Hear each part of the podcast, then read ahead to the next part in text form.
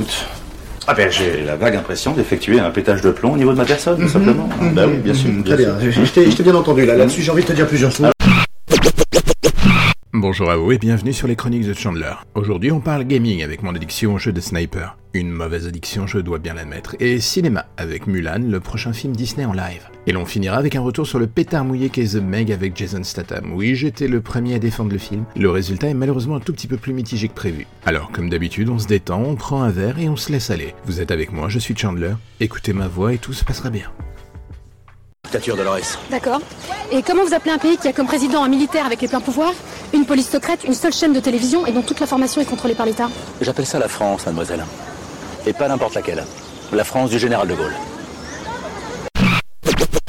Aujourd'hui, j'ai envie qu'on parle un peu de gaming. Souvent, une fois le paddle en main, je me pose une question. Est-ce que je suis un psychopathe en puissance?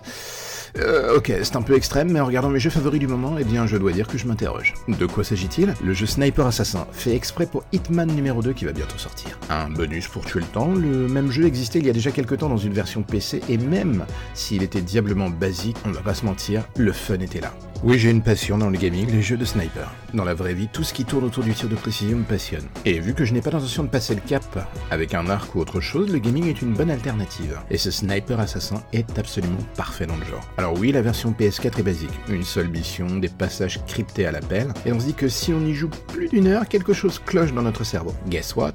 Je pense que beaucoup de choses clochent chez moi. J'adore ce jeu, même si je reconnais que dans le genre, la version mobile est bien meilleure. Laquelle? Hitman Sniper. Le concept est absolument le même. Une mission, des scénarios aléatoires, et 25 000 occasions de sniper des gens. Et quand on s'échine à clôturer toutes les options du jeu PS4, on se demande si n'est pas en train de perdre son temps, la version mobile étant beaucoup plus riche. En termes de contenu, il suffirait d'ailleurs que le jeu fasse le plongeon du mobile vers la PS4 pour que je fasse des petits bonds de joie. Ok, cela n'explique pas mon adoration pour ce genre de jeu et le fait qu'accessoirement je commence à vraiment choper des tics, comme anticiper les mouvements, faire des headshots sur cible mobile et j'en passe.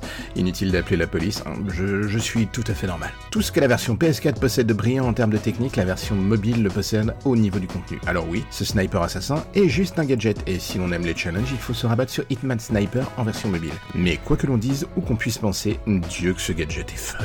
Et je dois l'admettre que cela ne va pas réussir à améliorer mon addiction à ce genre de jeu. Alors oui, je pense qu'il va falloir que je l'admette. Je suis un psychopathe adorant tuer des nazis pendant la Seconde Guerre mondiale, des zombies ou des hommes de main mafieux internationaux à l'appel. Je crois qu'il faut que je me rende à l'évidence, je suis pourri de l'intérieur, j'adore ces putains de jeux.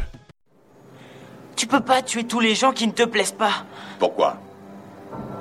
Comment ça, pourquoi? Tu n'as pas le droit.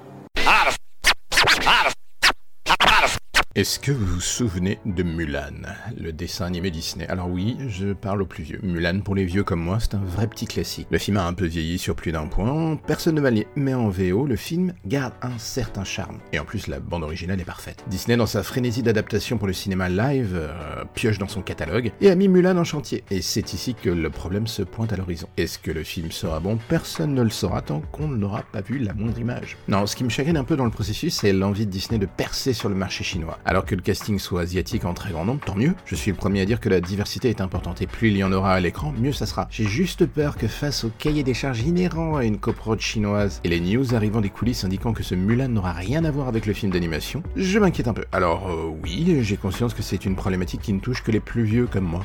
Les vieux cons. Pour les plus jeunes, voire très jeunes, Mulan n'existe pas, et au mieux, l'annonce du film est l'optique de l'arrivée d'une pseudo-princesse de plus dans la galerie Disney. Du coup, vous allez me dire, pourquoi tu te prends la tête alors? Euh, Car c'est dans ma nature, je dois bien l'avouer. Mais l'idée de voir Mulan sans les numéros musicaux, et surtout sans Mouchou, me laisse perplexe. Même La Belle et la Bête dans sa version live était assez fidèle à l'esprit Broadway et au film d'animation d'antan. Alors pourquoi ce changement avec Mulan? Visiblement une simple histoire de droit obligeant Disney à se réinventer, et le film étant calibré en grande partie pour le marché chinois, la peur me gagne. Les Chinois, quand on attaque le film historique, ont le même problème que beaucoup. L'absence de finesse, le côté grandiloquent et à la gloire du grand dieu du parti. Hollywood a besoin du marché asiatique pour continuer d'exister, et même si certains films arrivent à jongler avec les contraintes, d'autres se plient aux exigences du marché, et cela donne des créations hybrides pour le moins bizarres. The Meg avec Jason Statham étant le dernier exemple en date. Et pourtant, si on regarde Mission Impossible le dernier, est en grande partie produit par les Chinois, et pourtant, il arrive à exister par lui-même. Donc comme quoi, le miracle est possible parfois. Est-ce que ce relooking express de Mulan donnera naissance à quelque chose d'épique et aussi efficace que le film d'animation d'antan La question est sur la table. J'ai beau ne pas être super optimiste, j'ai quand même envie d'y croire. On aura la réponse sur ce qui nous attend dès l'arrivée de la première bande-annonce, le moment de vérité en quelque sorte. Et j'ai envie de dire que sur ce coup-là, je touche du bois pour que ça ne soit pas un pétard mouillé.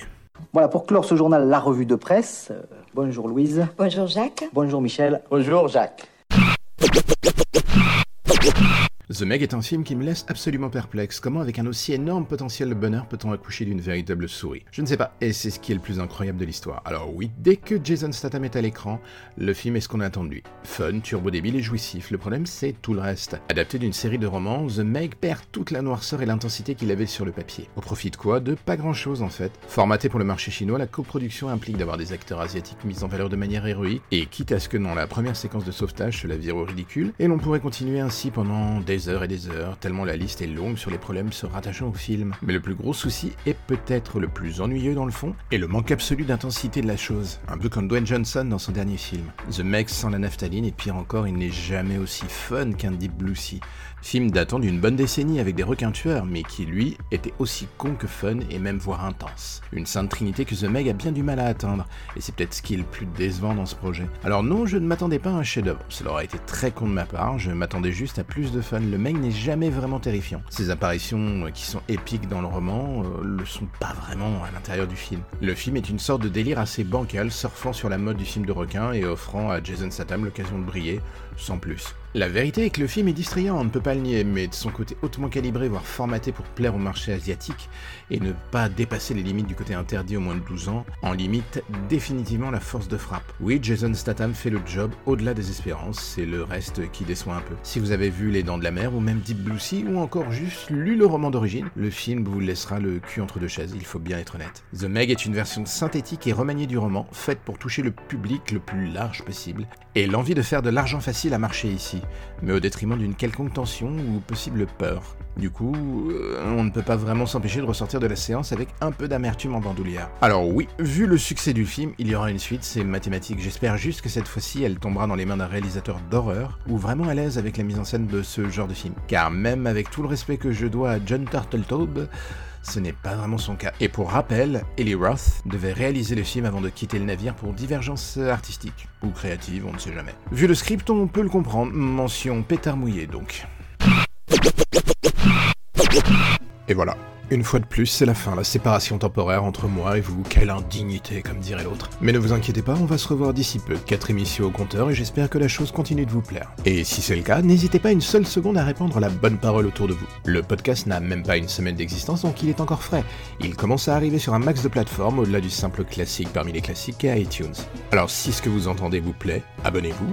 Faites en sorte de convaincre vos proches de rejoindre l'aventure. Dites-leur juste que le podcast Les Chroniques de Chandler, c'est du nectar. Oui, je sais, je me la raconte Mais bon, si on ne peut plus déconner. Alors n'hésitez pas à me suivre sur chandlerpodbean.com pour écouter en ligne, vous abonner sur iTunes ou toute autre plateforme et aussi me suivre sur Twitter avec le blast Chandler avec un Y. Vous ferez de moi un homme heureux.